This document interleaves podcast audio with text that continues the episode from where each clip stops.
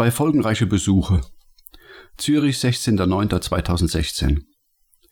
Am nächsten Morgen gegen 10 Uhr kam Alex in Zürich an. Bevor er Professor Tiefenbrunner treffen wollte, hatte er noch zwei Termine in der Innenstadt. Einer davon würde ihn in die Bahnhofstraße führen. Die Bahnhofstraße in Zürich ist eine der begehrtesten Immobilienlagen der Welt. Die Schweiz war im Krieg nicht zerstört und so finden sich hier hochherrschaftliche Gebäude mit attraktiven Sandsteinfassaden, die den Charme der Zürcher Innenstadt ausmachen. Die Erdgeschosse sind meist mit sehr teuren Einzelhandelslagen versehen, die aufgrund der starken Fußgängerfrequenz und der guten Klientel, die hier gerne verkehrt, beste Umsätze versprechen. Dementsprechend hoch sind natürlich auch die Mieten. Hier befinden sich die Konzernzentralen der UBS AG, dem größten Vermögensverwalter der Welt, der Credit Suisse, dem direkten Konkurrenten der UBS und die Nummer zwei in der Welt, wenn es um die Verwaltung großer Geldbeträge ging, sowie der Schweizerischen Nationalbank. Montblanc, Louis Vuitton, Dior und alles, was sonst noch Rang und Namen in der Welt der Reichen und Schönen hat, ist hier vertreten. Investoren aus der ganzen Welt haben hier Immobilien angekauft oder würden dies gerne tun. Regelmäßig kommen Anfragen aus Saudi-Arabien, aus Russland oder aus China. Sogenannte Fluchtgelder aus dem Nahen Osten sind hier ebenso vertreten wie die Vermögen alteingesessener Familien aus Europa und der ganzen Welt. Wer immer kann, kauft hier eine Immobilie und die Rendite des Objekts spielt fast keine Rolle. Alex wusste, dass Objekte teilweise zum 60-fachen der Jahresmiete verkauft worden waren und es waren auch einige seiner Bekannten unter den Bietern gewesen. Diese unvernünftig hohen Preise waren natürlich der Finanzkrise geschuldet. Es zeigte einerseits, wie hoch begehrt diese Immobilienanlagen waren und andererseits, wie groß die Angst war, dass Geld bald nichts mehr wert sein könnte.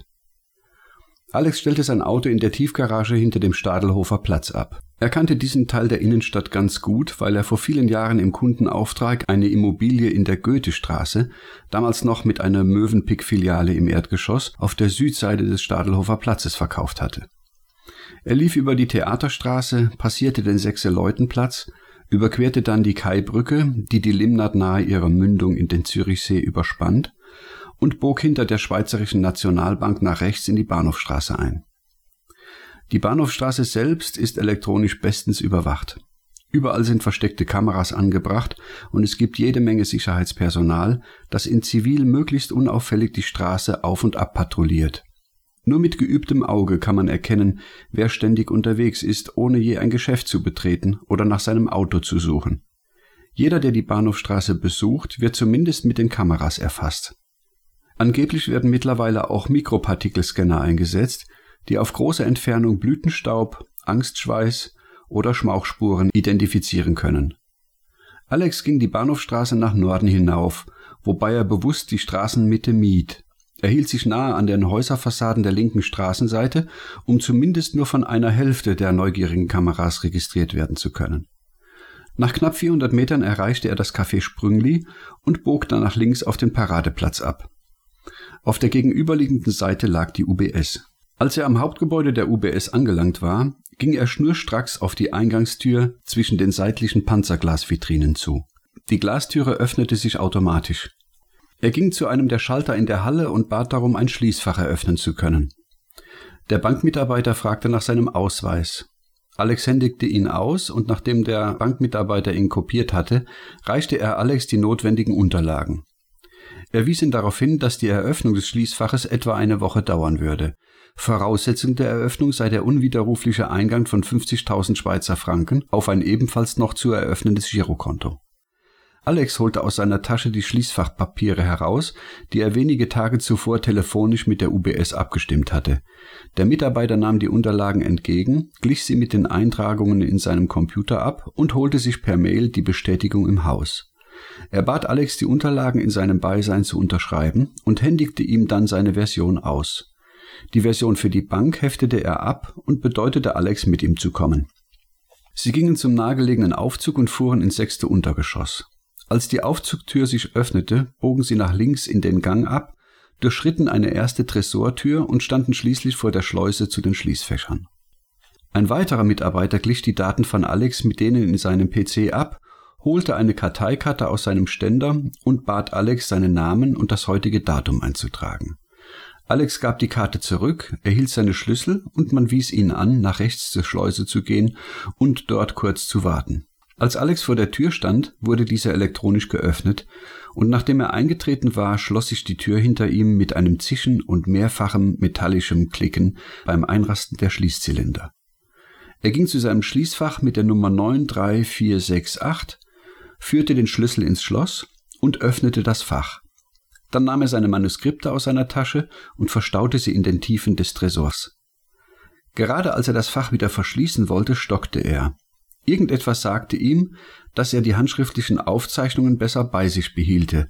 Er wusste nicht warum, aber er öffnete das Fach erneut, holte die handschriftlichen Teile heraus und steckte sie wieder in seine Tasche.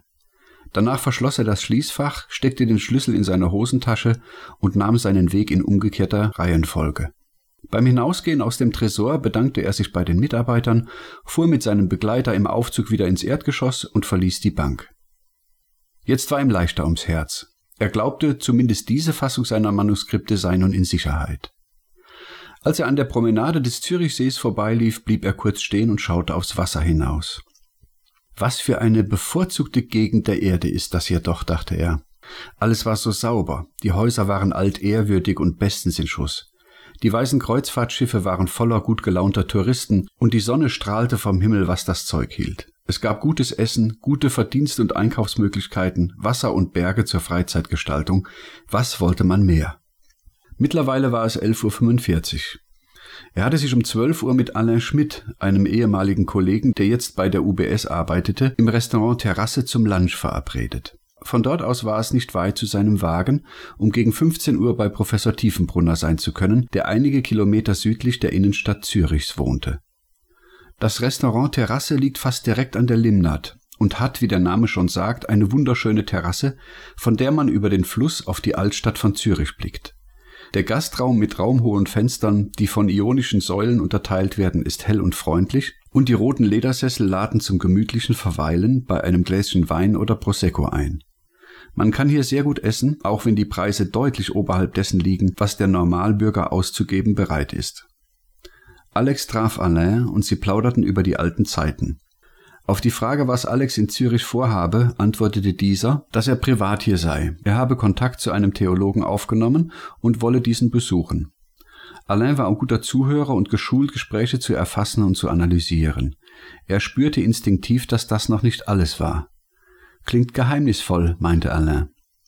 Ist auch etwas geheimnisvoll, sagte Alex. Du weißt ja, dass ich Christ bin. Nun habe ich etwas in der Bibel gefunden, von dem ich glaube, dass das bislang übersehen worden ist, und dieser Professor, den ich besuche, ist ein renommierter Theologe. Ich erhoffe mir von ihm weitere Informationen zu dem Thema. Vielleicht liege ich mit meiner Meinung falsch, vielleicht liege ich aber auch richtig. Ich bin sehr interessiert, wie er auf meine Ausführungen reagieren wird.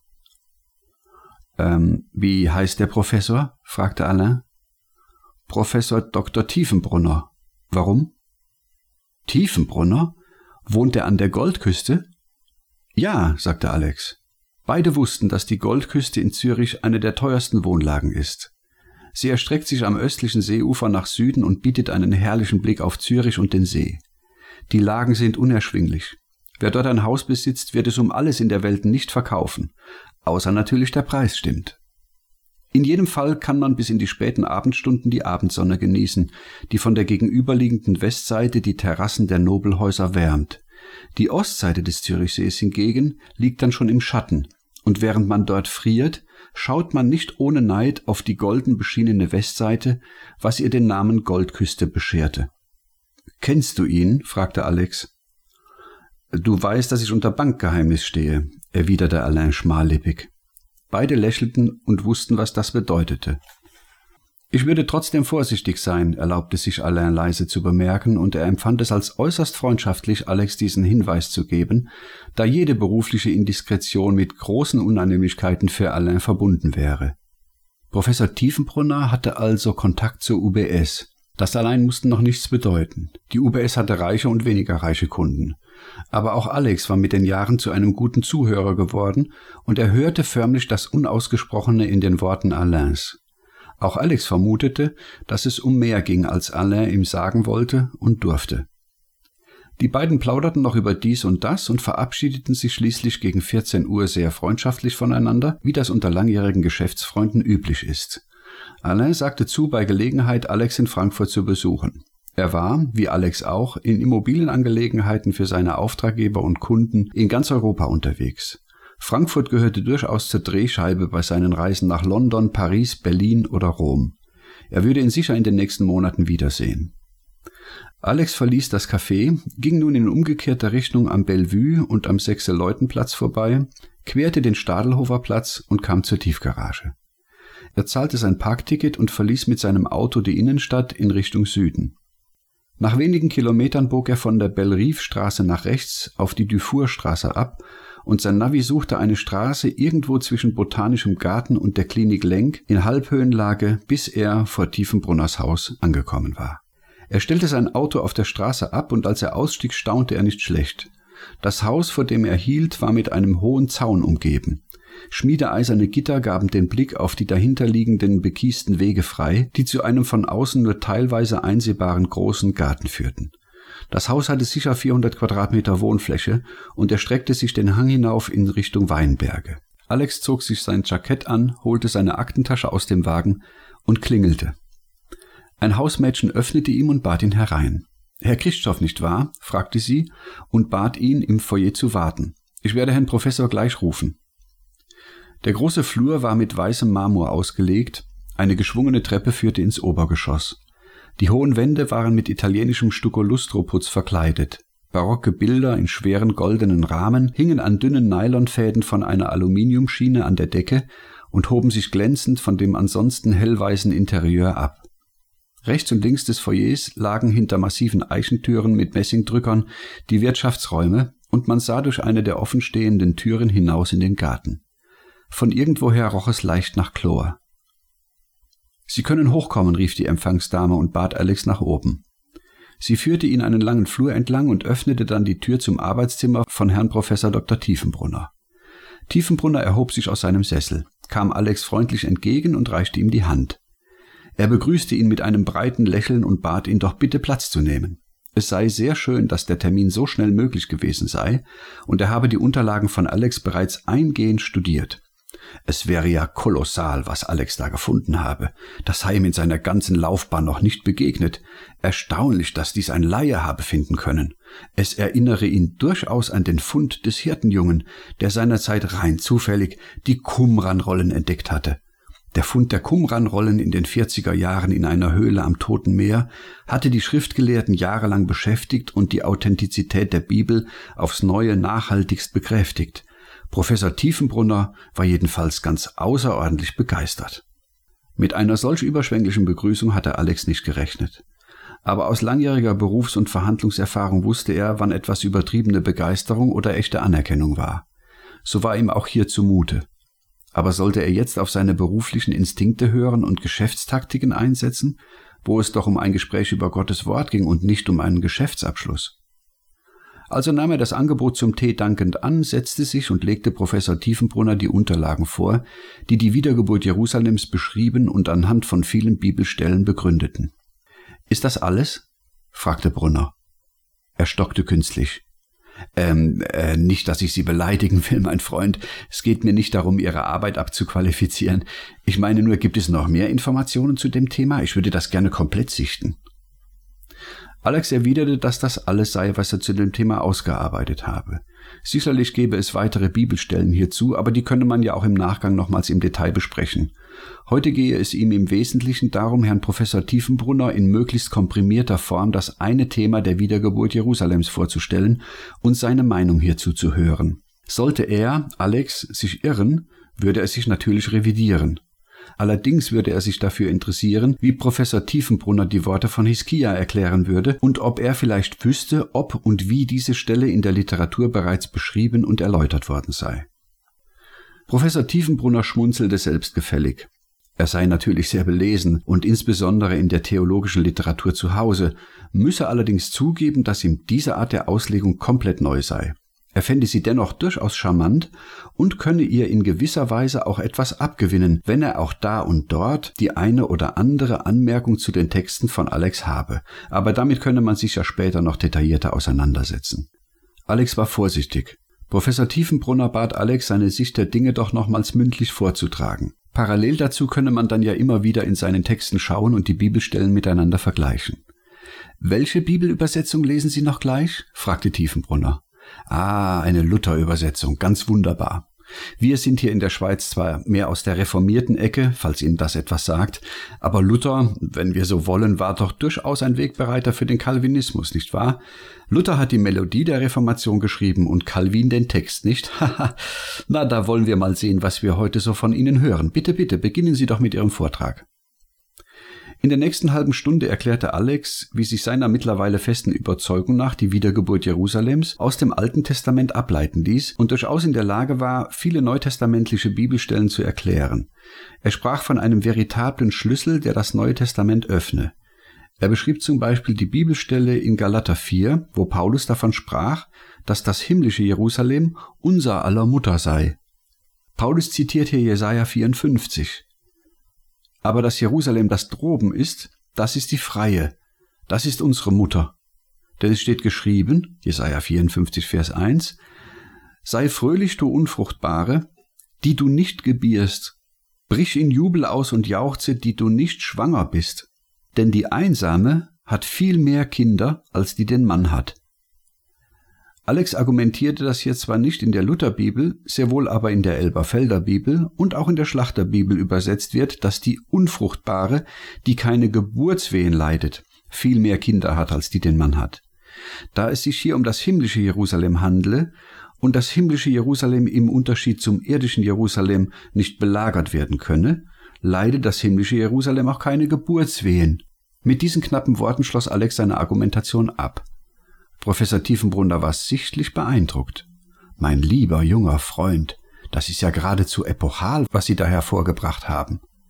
Er ergänzte die Ausführungen von Alex mit der ein oder anderen Nebensächlichkeit, wies darauf hin, dass er schon immer ein Freund des Alten Testaments war, erläuterte, dass er sowohl seine Dissertation als auch seine Promotion mit einem alttestamentlichen Thema bestritten habe und auch heute noch regelmäßig in Israel sei. Er würde die Unterlagen gerne in den nächsten Tagen nochmals sichten und das, was Alex ihm heute vorgetragen habe, wohlwollend würdigen. Vielleicht gäbe es ja sogar die Möglichkeit, dass Alex bei einem der nächsten Symposien, auf denen sich übrigens die renommiertesten Theologen aus ganz Europa träfen, um gegenseitig ihre Vorträge anzuhören, dass also Alex vielleicht über das Thema referieren könne. Er selbst könne sich dies in jedem Fall sehr gut vorstellen, müsse aber zunächst bei der Kommission anfragen und diese würde dann schlussendlich über Alex Teilnahme entscheiden. Falls Alex unerwarteterweise nicht zugelassen werden würde, könnte selbstverständlich auch er Tiefenbrunner das Thema vortragen, aber das könne man ja noch im Einzelnen klären. Er bedanke sich in jedem Fall sehr herzlich, dass Alex den weiten Weg auf sich genommen habe, ihn zu besuchen, und gerne würde er seinen Besuch erwidern, sollte er einmal wieder in der Nähe von Frankfurt sein. Er fragte, wie Alex wieder nach Hause käme, und diese Frage klang dann wie eine endgültige Verabschiedung. Alex ließ sich nicht zweimal bitten, stand auf, gab Herrn Professor Dr. Tiefenbrunner freundlich die Hand, verabschiedete sich und verließ dann das Haus vom Professor mit einem leicht galligen Nachgeschmack. Auf der Heimfahrt ging Alex wieder und wieder den Gesprächsverlauf durch. Irgendetwas hatte ihm nicht gefallen. Irgendeine unangenehme Grundstimmung schwang bei dem Gespräch mit. Er war sich nicht mehr so ganz sicher, ob Tiefenbrunner ein hilfreicher Kontakt war, das Geheimnis der Bibel weiter zu lüften. Gegen 20 Uhr, rund um Stuttgart war wieder einmal Stau, kam er in Ludwigsburg an. Er aß mit seinen Eltern zu Abend und nutzte die Gelegenheit der Abendessensvorbereitung, um kurz nach oben zu gehen, sein Nass aus dem Speicherraum zu holen und im Auto zu verstauen.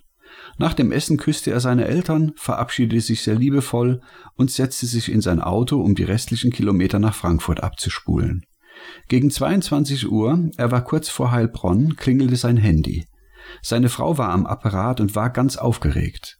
Sie sei mit den Kindern bei einer Freundin gewesen und jetzt zu Hause, aber das ganze Haus sei komplett durchwühlt worden. Offenbar sei ein Einbrecher da gewesen. Sie wisse nicht, was sie machen solle. Alex war hellwach. Hast du deine Scheckkarten dabei? fragte er. Ja, sagte Andrea, in meiner Tasche. Dann setzt euch ins Auto und fahrt sofort zu dem kleinen Bauernhof, wo es zum Frühstück immer die Tomaten mit den dicken Schalen gab. Weit und breit kein Nutella. Du weißt, wo das ist? Sag jetzt nicht den Namen. Weißt du, wo das ist? Sag nur ja oder nein. Ja, antwortete Andrea. Bist du schon dort? Nein, ich bin auf dem Weg dahin. Ich werde nicht mehr nach Frankfurt kommen. Geh nicht mehr ins Haus. Setzt euch sofort ins Auto und fahrt los. Aber es ist schon 22 Uhr und die Kinder sind müde, meinte Andrea. Ich weiß, sagte Alex, aber es ist sehr, sehr dringend. Frag bitte jetzt nicht weiter nach. Wir können jetzt nur kurz telefonieren. Es hat mit den Texten zu tun.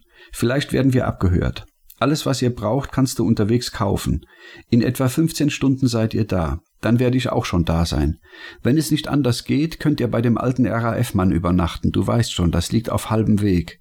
Wenn etwas ist, ruf an, aber nur im Notfall. Geht es euch sonst gut? Ja, sagte Andrea und zitterte am ganzen Leib. Ich fahre los. Gut, sagte Alex. Hab dich lieb. Ich dich auch, sagte Andrea und legte auf. Von vielen Ostfahrten war sie stundenlange Autofahrten gewöhnt. Aber nachts, alleine und ohne Pause, bis nach Zentralrumänien zu fahren, war etwas anderes. Sie packte die weinenden Kinder in ihren schwarzen VW Touran und fuhr mit quietschenden Reifen los in Richtung A3.